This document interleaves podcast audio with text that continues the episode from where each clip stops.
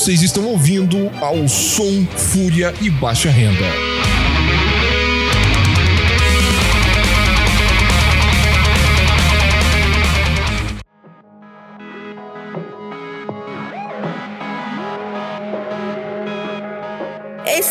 Som, Fúria e Baixa Renda. Eu me chamo Camila, mas podem me chamar de Cami. E vamos falar sobre teatro. Nossa, que sucinta. Estou aqui com os meus convidados. Meu nome é Andrew, eu sou da região metropolitana de Curitiba, moro em Mandirituba. Trabalho com teatro amador e teatro universitário. Sou mestre em educação e atualmente eu faço doutorado na Universidade Federal do Paraná, pesquisando as relações de masculinidade e o teatro amador. Eu sou a Mônica, eu também faço curso de produção cênica, que o Andrew já é formado. Participo do grupo de teatro na Lona e faço um trabalho com poesias também. Oi, eu sou Neru, eu sou graduado em produção cênica, ator amador por muito tempo, professor de teatro, contador de histórias e é isso. Maravilha. Esse podcast é especial porque ele é uma contrapartida do edital de Mandirituba. Então a gente vai falar um pouco sobre o desenvolvimento do teatro em Mandirituba, usar um pouco da experiência do Neru, um pouco da experiência do Andrew, da Maluz, Mônica, para falar um pouco sobre isso. Eu sou estudante de produção cênica e hoje o Andrew, a Maluz e eu fazemos parte do grupo Na Lona. O Andrew é o fundador.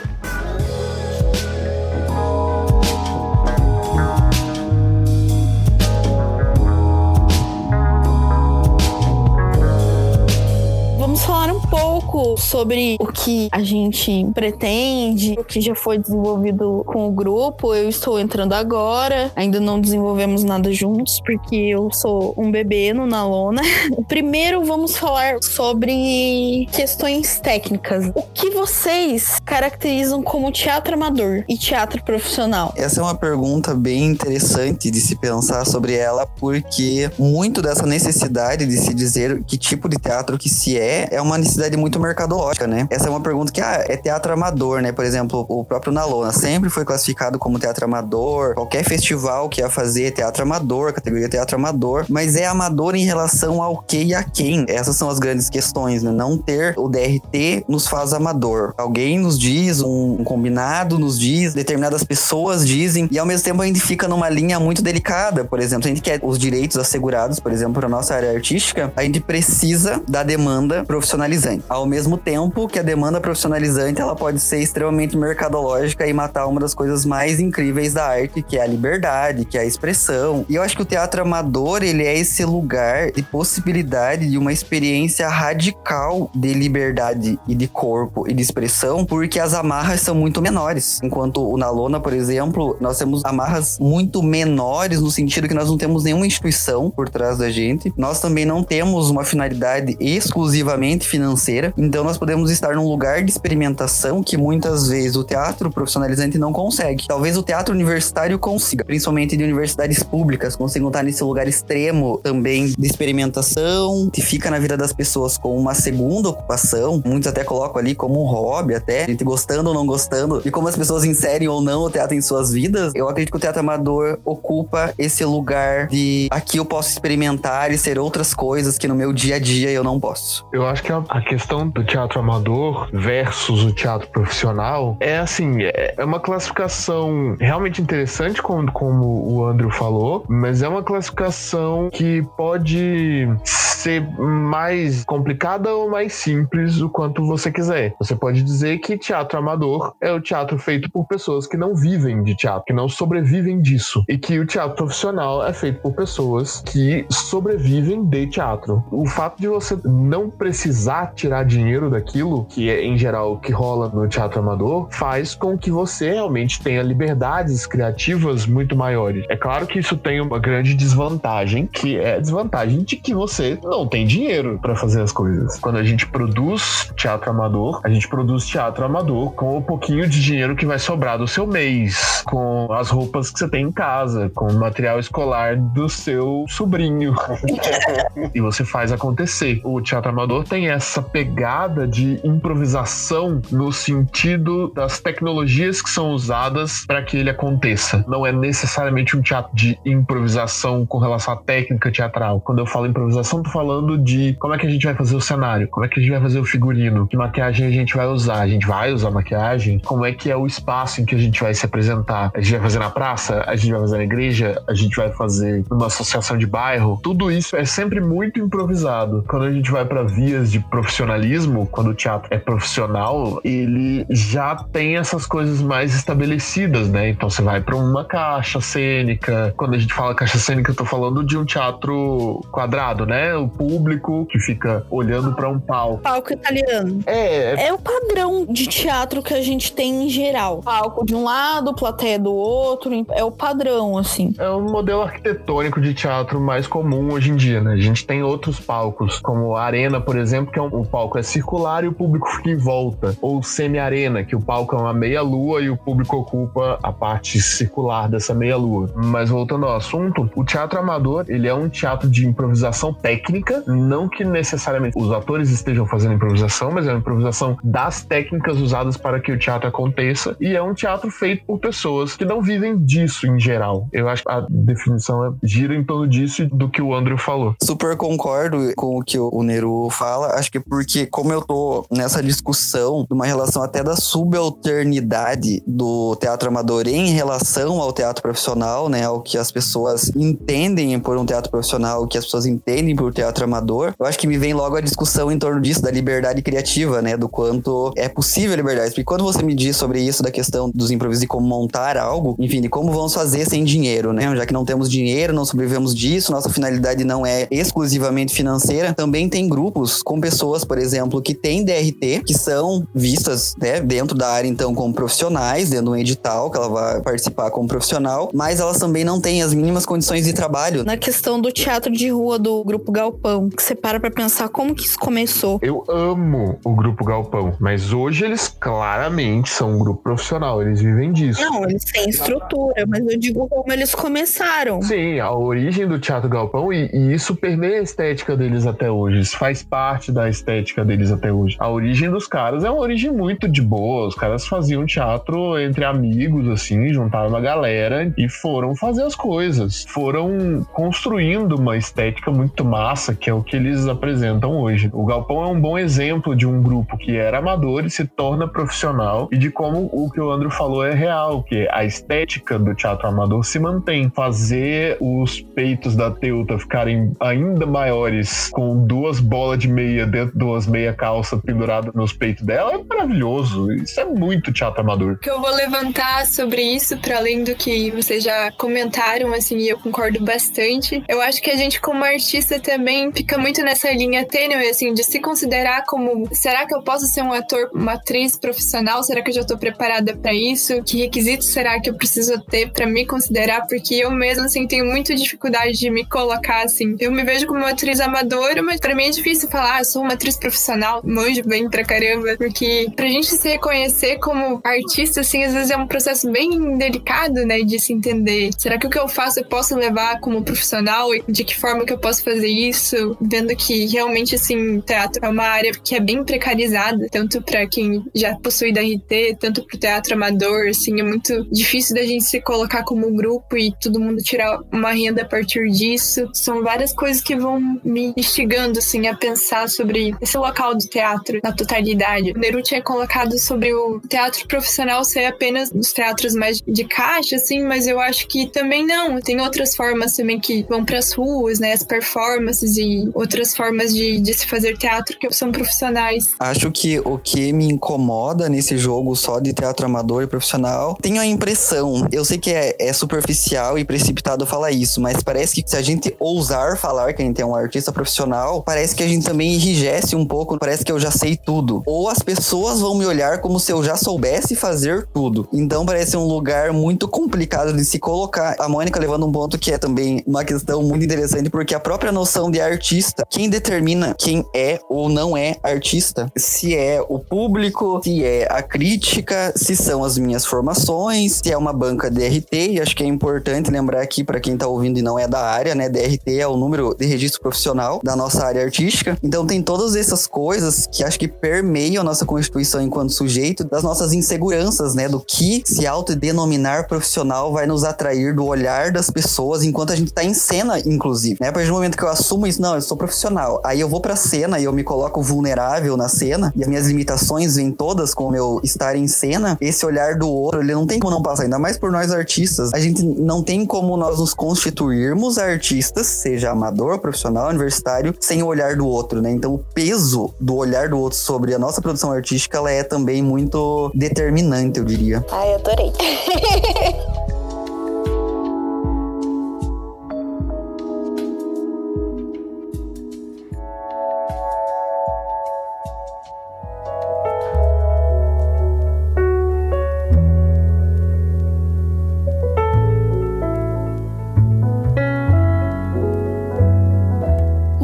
Rico esse debate. Mas eu queria que vocês me contassem como que o Nalona surgiu. Então, a princípio, assim, é, eu vi que o, o ia lançar um curso de teatro. Era por uma companhia de dança. É, eu lembro que no início a gente tinha muita dificuldade de se olhar nos olhos, assim, que acho que foi um dos primeiros exercícios que ele passou. Era que a gente se olhasse nos olhos e como isso gerava risada entre a gente, ou a gente não conseguia olhar muito tempo. Ao longo do tempo, a gente conseguiu criar intimidade e entender mais sobre isso. E acho que é um pouco isso, assim. Então, acho que o André pode contar um pouco mais sobre como surgiu daí o, o Nalona, que foi através desse curso também. Muito feliz, assim. Desde então, não larguei mais o grupo. Até vim morar pra Curitiba, mas sempre tava indo pros ensaios de Curitiba mesmo, indo pra lá e fazer um ensaio com a galera. E sempre eram meus momentos de refúgio, assim. Algo que me faz bem, que me sinto bem. A forma como eu fui percebendo também o teatro mudou muito, assim, porque no começo eu lembro que as primeiras apresentações eu sentia muito nervosismo ao ponto de que, tipo, eu não conseguia sentir minha presença durante a peça, assim. Eu, eu sentia que eu tava muito no automático, assim, e ficava muito nervosa. E ia, acontecia, acontecia, acontecia, acontecia. Daí, de repente, já acabou e parecia que eu não tinha feito. A sentir mais, assim, foi com a peça Júri Popular mesmo, assim, que a gente fez uma apresentação que, meu, eu não sei, eu tava muito me sentindo presente, entregue, e a partir desse dia, assim, eu senti que mudou minha relação com essa apresentação pro público também, que antes era de muita vergonha, muito nervosismo, e foi pra um outro rolê de sentir o público, de sentir a galera do grupo, de sentir meu corpo, muito especial mesmo, assim, não tenho descrições para dizer como que é isso para mim, mas transformou muito minha vida, é algo que eu não me vejo sem fazer, assim, eu quero muito que acabe logo essa pandemia pra gente voltar a se ver. E fez muita falta esse ano, assim. Eu sinto que. Sinto muita saudade desses momentos. Vacina tá chegando, fica tranquilo. Bem. Bem, é tão nostálgico ouvir a Mônica falando que vai passando um filme, assim, na, na cabeça sobre todas as vivências. Por causa da origem, origem mesmo do Nalona que antecede a esse momento que a Mônica vai pra primeira aula. Então eu recebi o convite para dar aulas de teatro na companhia de dança de Mandirituba, em formato amador. Na verdade, a gente chamou de curso livre de teatro. A gente não usou a terminologia amador nesse momento. Eu lembro que até falei pra galera que fazia parte do grupo de igreja, eu falei pra eles bem assim, só não esqueçam de uma coisa. Vocês estão aqui, fizeram essa vivência, mas a proposta do que a gente vai viver lá nesse curso livre de teatro, ela é mais radical, né? Nós vamos assim as amarras da religião, e isso para mim era fundamental nessa experiência, porque eu sabia que a questão de uma proposta de teatro dentro da igreja, ela sempre é muito amarrada. Tem que sempre ser muito submissa. Enfrentei muitas brigas, enfrentei inclusive padres para conseguir fazer algumas apresentações dentro da igreja, enfim, nesse contexto, que acaba virando também uma luta política, né? Você acaba resistindo dentro desses espaços. E aí a ideia desse curso livre de teatro era poder ir para longe dessas amarras. Então por isso que eu entendo o medo que a Mônica tinha e sabia que poderia ter mais medos que esses de pessoas que não eram do grupo de teatro e tudo mais. Quando a gente teve o primeiro encontro, acho que todo mundo entendeu o recado do que a gente queria como teatro, né? Acho que todo mundo experienciou o seu próprio corpo e conseguiu ter uma experiência teatral profunda, assim, dentro das suas entregas. E aí demorou-se para vir o nome na lona. E aí, para contar, assim, brevemente sobre como foi o lance do nome na lona, é porque chegou uma hora que nós tínhamos que fazer alguma apresentação externa, porque a nossa experiência tinha ficado dentro da sala, das nossas relações ali. A gente precisava fazer a experiência de tá, temos espectadores e ter o impacto, a relação, os comentários desses espectadores, porque a gente mora em Mandirituba, né? Então a gente sabe que os comentários eles vão chegar até nós, querendo ou não, por redes sociais ou não, né? É uma cidade pequena, né? Uma cidade de 30 mil habitantes e tal. Eu acho muito legal essa questão da experiência ter mudado, assim, porque todo mundo que faz teatro, já fez teatro, passou pela aula do descabaçamento. Acho que todo mundo, desculpa o termo, mas esse descabaçar-se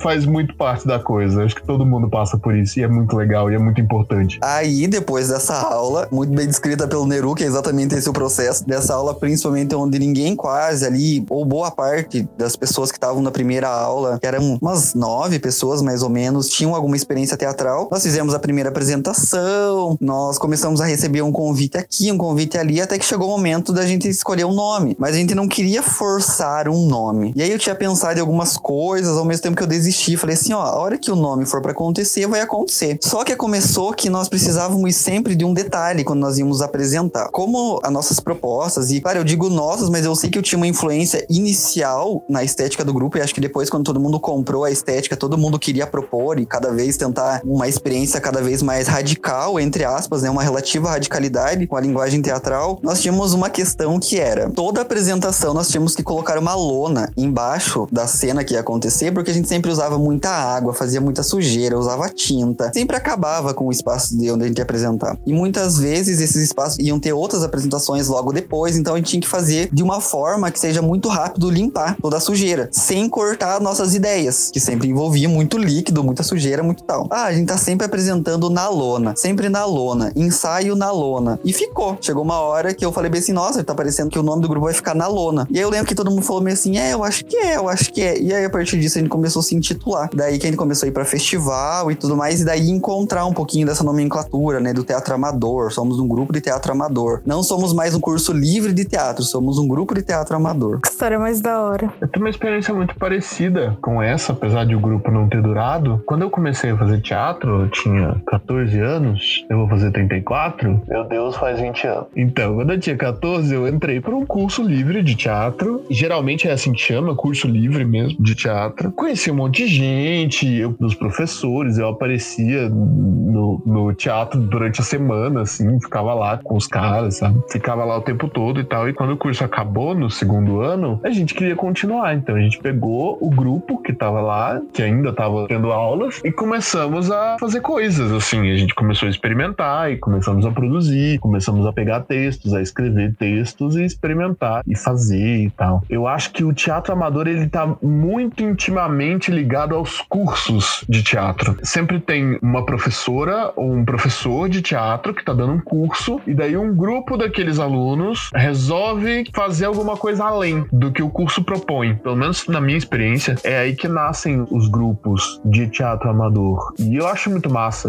Eu acho que teatro amador é a forma mais viva de teatro. Pessoalmente, detesto teatro universitário, mas isso é uma, uma opinião. Eu acho que o teatro amador ele é mais verdadeiro porque ele se conecta com as pessoas de verdade, ao contrário do que se faz nas universidades, que não poderia ser mais distante das pessoas. Eu digo pessoas, tô falando de gente normal, gente que vai no supermercado, que pega fila no banco, que precisa ir trabalhar. O teatro amador ele se conecta com essas pessoas, porque em geral ele é feito por essas pessoas. Teatro de rua também, teatro amador tem muito a ver com teatro de rua geralmente, que é também um teatro muito vivo, muito vibrante ainda, num meio em que o teatro está se tornando uma arte extremamente elitizada. O teatro é uma arte que é feita para quem faz teatro, e aí quem faz teatro vai nas peças das outras pessoas que fazem teatro. E esse ciclo continua. Mas o teatro amador, ele rompe com isso. E o teatro de rua também. O que eu acho legal, assim, que o Naluna chegou, assim, muito nas pessoas, tipo, em Mandirituba, pessoas que, igual você falou, são pessoas comuns, igual nós, assim, e que às vezes estão assistindo pela primeira vez no teatro. Inclusive, teve uma apresentação que a gente fez num festival lá em Pinhais. Eu chamei parte da minha família pra assistir e eles gostaram bastante. E eles, tipo, nossa, foi a primeira vez que eu fui assistir um teatro. Como isso é legal dessa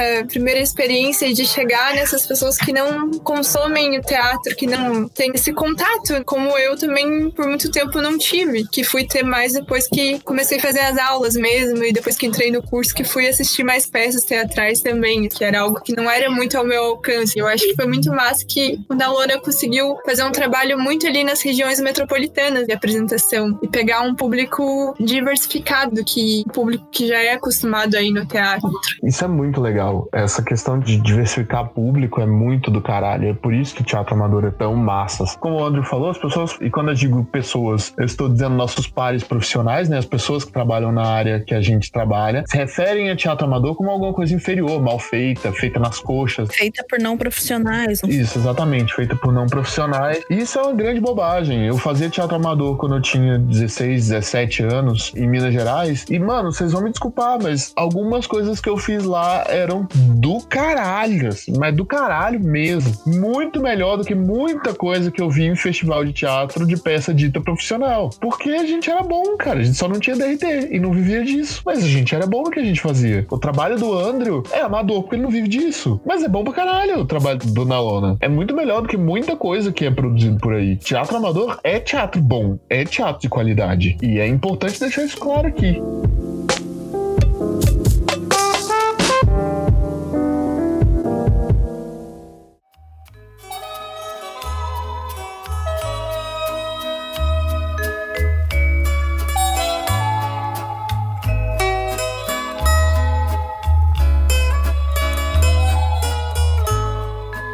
Já que a gente falou sobre a questão de teatro amador, os meninos falaram sobre o Nalona. Eu gostaria de pedir um pouco de histórias memoráveis do Nalona, sobre produção, experiência, aprendizados, situações positivas, situações negativas, diversões. E sobre as questões memoráveis, assim, acho que uma das coisas que eu acho que a Mônica vai concordar é, assim, isso é positivo e negativo. Que a gente aceita uns convites muito relâmpagos. E pra gente, relâmpago é, é no sentido, assim, quase que todos os convites pra gente relâmpago, porque como a gente, né, voltando aí ao teatro amador, a esse conceito de que não é disso que a gente vive, 90% do grupo, ou quase 100% na verdade, tem outras atribuições assim na vida, que estão ocupando um primeiro lugar no sentido de remuneração. Então nós temos basicamente para ensaiar fins de semana, sábado ou domingo. E às vezes a gente aceita assim umas coisas. Eu lembro que teve um trabalho que foi o Amanhã, que era pro Maio Amarelo da prefeitura de Mandirituba, que a gente criou e ensaiou numa única noite e apresentou. Caralho, Você é velho. louco,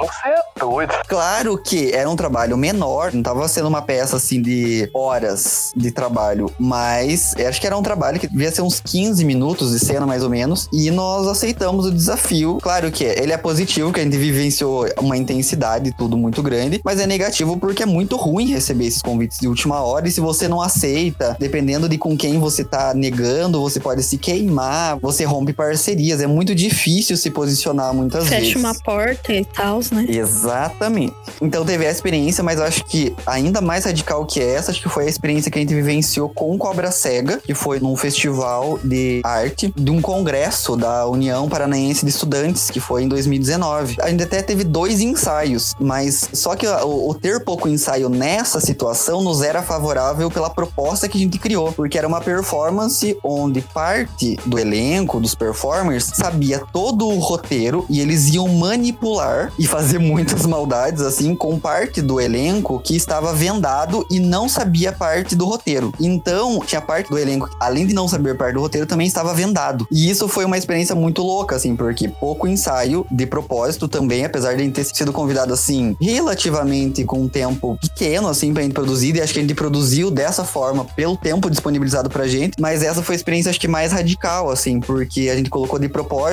né, parte do elenco, eles eram chamados de manipuladores, os outros eram as cobras cegas, que representavam um pouco da população, e esses manipuladores faziam muitas coisas com eles, e inclusive chamavam a plateia para fazer coisas nos corpos desses vendados, dos quais eles também não sabiam o que eles iam vivenciar. Então foi, acho que, um do mais risco que a gente correu e de mais intensidade, ao meu ver, assim, acho que a Mônica pode falar mais porque ela estava em cena nessa apresentação, mas para mim foram essas experiências que foram bem memoráveis. E acho que os festivais também são sempre intensos, assim, a gente viveu coisas que eu acho que não são boas de serem registradas, mas a gente sempre vive em situações de opressão em alguns festivais, muito de acordo com as temáticas que a gente tem. A gente é, muitas vezes é retalhado em alguns contextos, dos quais deixo aí no ar.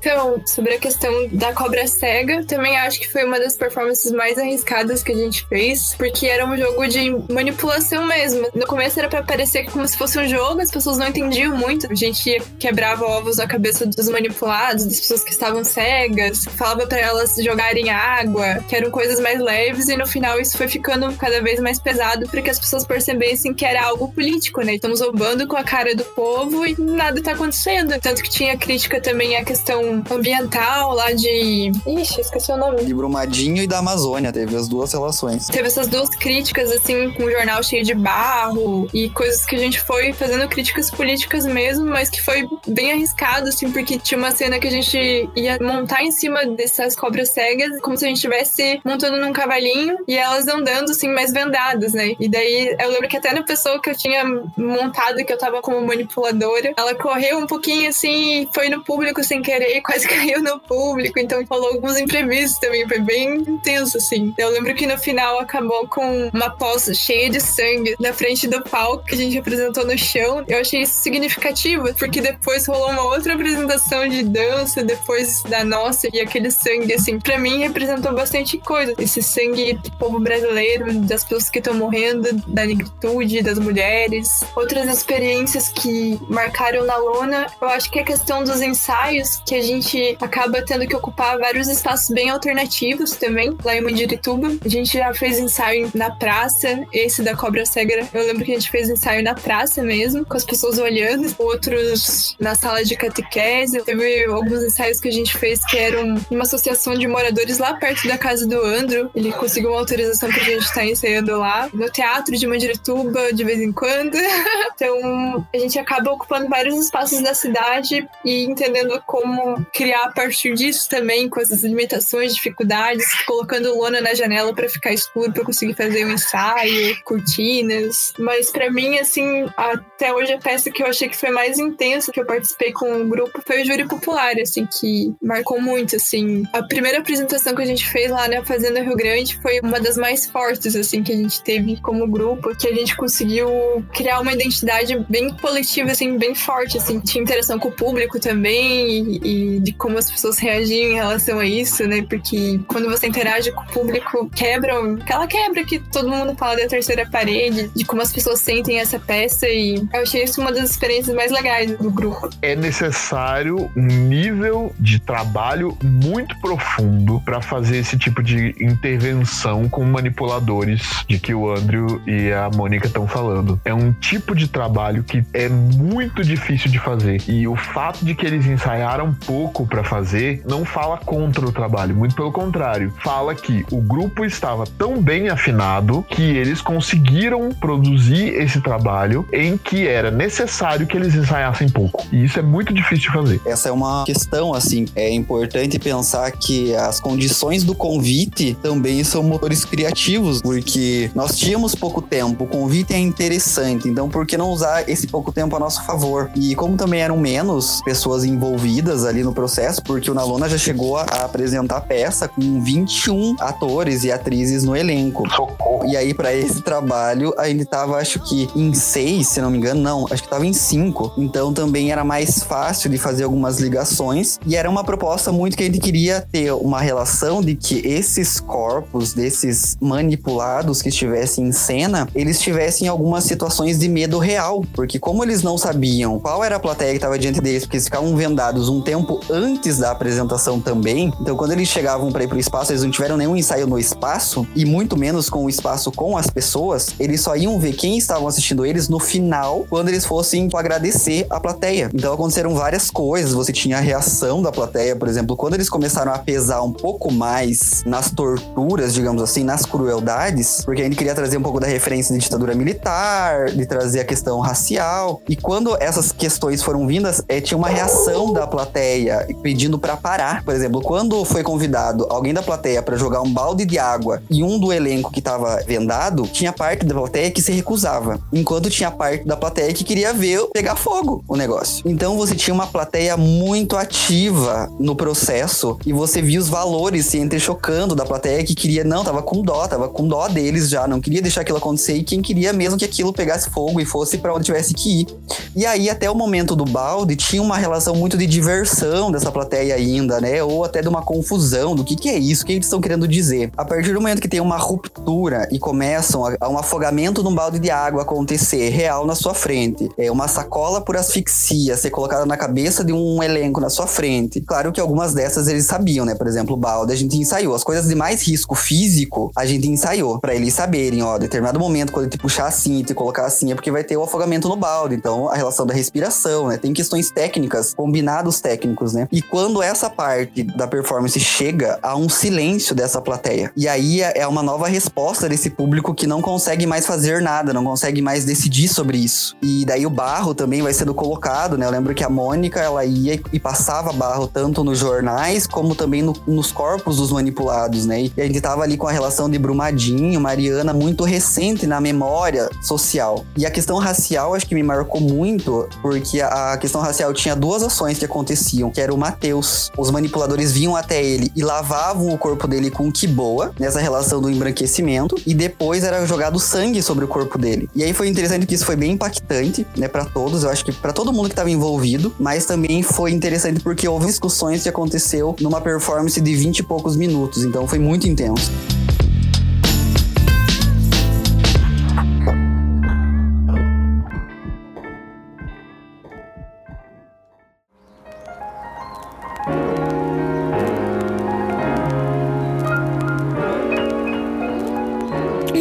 Pessoal, maravilhosas histórias. Tô muito orgulhosa de virar um bebezinho no Nalona. Agora eu acho legal a gente poder falar um pouco sobre o quanto enriquecedor, o quanto acrescenta a experiência do teatro dentro das nossas relações pessoais, sabe? Intrapessoais, das relações de nós mesmos com nós mesmos, de nós mesmos com o ambiente externo, sobre poder ser quem somos dentro do teatro. E essa possibilidade, eu queria que vocês falassem um pouquinho sobre isso. Eu acho que nessa questão a gente vai se descobrindo muito, né, dentro do teatro, assim, muito sobre o nosso corpo. Eu acho que tem essa essa possibilidade muito de expressão dos seus ideais políticos, assim, eu nunca imaginei que eu ia conseguir apresentar uma peça com um viés tão político, assim, na cidade de Mandirituba. Muitas pessoas ainda têm um pensamento que é mais, mais conservador, assim, e a gente conseguiu ter várias apresentações nesse sentido, bem políticas. A maior parte delas, na verdade, foram políticas. A primeira foi sobre emergência, a gente falava sobre o SUS. Depois a gente fez sobre elas, que falava sobre essa questão da violência contra a mulher, como a gente foi se empoderando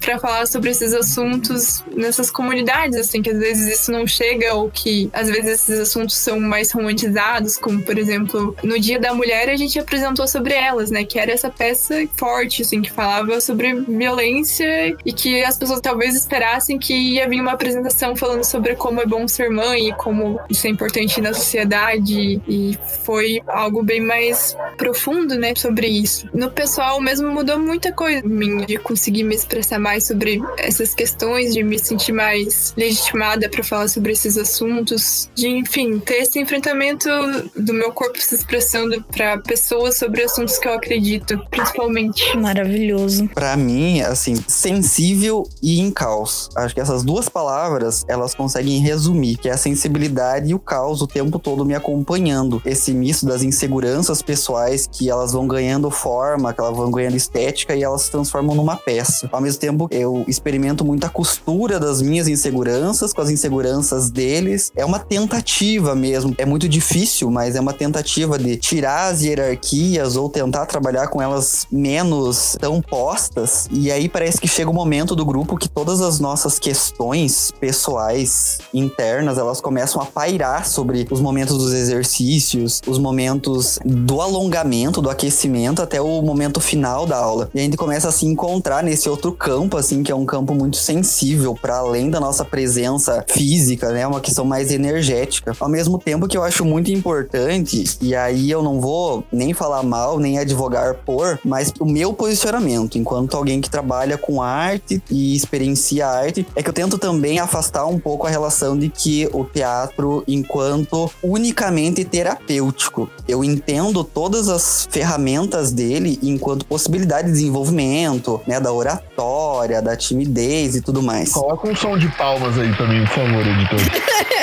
Pretendo sempre manter uma relação de entender que há essas possibilidades dessa vivência dentro do teatro, mas que a finalidade dele, eu não sei se é muito enfático dizer não pode ser terapêutica, mas não o exclusivo dele ser terapêutico. Ele pode também ser durante a experiência de, mas acho que a preocupação minha com o teatro é um fazer político e é um fazer desestabilizador. Eu acho que o que o André falou é muito legal, porque a gente vê muito nas propagandas de curso de teatro. Ah, venha desinibir, vai ser bom para o seu trabalho, você vai aprender a, a falar em público. E assim, talvez isso funcione mercadologicamente falando, mas quando alguém vai praticar uma arte, aprender uma arte, se inserir numa arte, essa pessoa tem que estar tá lá pelo fazer daquela arte, ela tem que estar tá lá pelaquela arte. Então, ver o teatro como uma forma de terapia é um desrespeito, na minha opinião. É um desrespeito aos terapeutas, porque geralmente quem vai fazer isso não é um terapeuta formado, e é um desrespeito ao teatro, porque o teatro é uma arte, não é uma terapia. É claro que uma pessoa de teatro que também seja um terapeuta pode fazer isso, mas eu não conheço ninguém. Eu conheço a Tânia Alice, que é performer e tem formação de terapeuta. Então, aí é do caralho. A Annelice, eu até. A Tânia Alice. Tânia Alice, desculpa. Tânia. Eu falei Ania. Ania. É.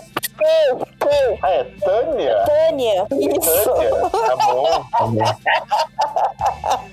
É, então, a Tânia, eu indicaria, saca? Porque ela tem as duas formações. Agora, tirando ela, eu tenho 20 anos de teatro e não conheço ninguém. Então, isso é um negócio muito sério. Você que tá ouvindo a gente, você vai olhar o negócio de teatro, de terapia, tarará, dá uma olhada se o cara tem formação como terapeuta e tem formação de teatro. Se ele não tiver as duas coisas, corra léguas. Essa mescla entre arte e terapia, ela funciona sim, mas igual você falou, acho que ainda tá sendo estudado, na verdade, inclusive. A Tânia Alice, que a Cami comentou, ela tem uma clínica performativa lá na Universidade da Unirio, lá no Rio de Janeiro. Ela tem feito esse trabalho com os alunos, assim, de arte terapia, desenvolvendo com um grupo de artistas vários métodos para ver como lidar com a questão de traumas e tudo mais. Então eu acho que é uma possibilidade que ainda está sendo estudada, né? Que talvez seja uma maneira de ser uma forma terapêutica também, mas para mim, assim, não que eu enxergue o teatro como uma terapia, mas eu sinto que não tem como desvencilhar das coisas mais sensíveis, mais tuas, porque tem muita coisa pessoal sua que você vai encontrar que você vai acabar entendendo, ou em algum ensaio você vai acabar sentindo.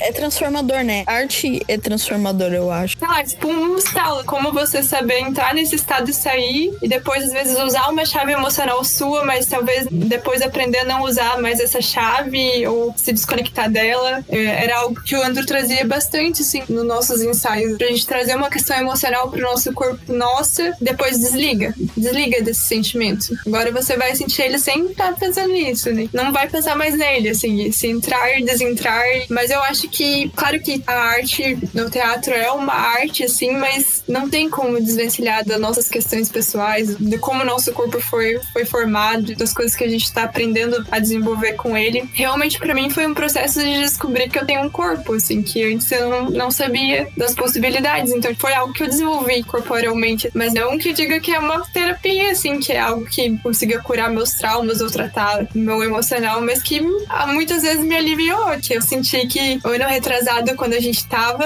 ainda com o grupo de teatro, eu tava em condição melhor do que o ano passado, que a gente não tava podendo ter esses encontros, assim. Buguei muito. Não, eu acho que é esse mesmo ponto. Experiência transformadora, mas não é um tratamento e não substitui um tratamento. Isso é muito importante ser colocado sabe? Sim, concordo plenamente. What a day it's been, dear diary. It's been just like a dream.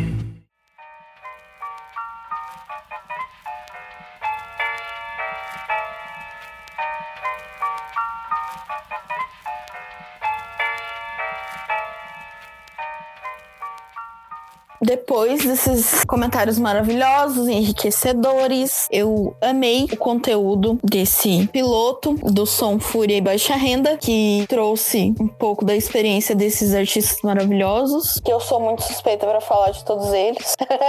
Mas foi muito maravilhoso. Eu agradeço você que ouviu até aqui. Espero que tenha sido tão enriquecedor para você quanto foi para mim. Eu gostaria de agradecer aos convidados muito especiais, ao Andrew, a Maluz, Mônica e ao meu amor Neru. Um beijo para vocês. Muito obrigada por terem agregado tanto que muitas pessoas possam ouvir e aprender mais sobre a questão do teatro de Mandirituba. É isso. Um beijo e tchau. Tchau, obrigado, cara. Obrigada, Cami. Tchau. Tchau. Obrigado. Tchau. Tchau.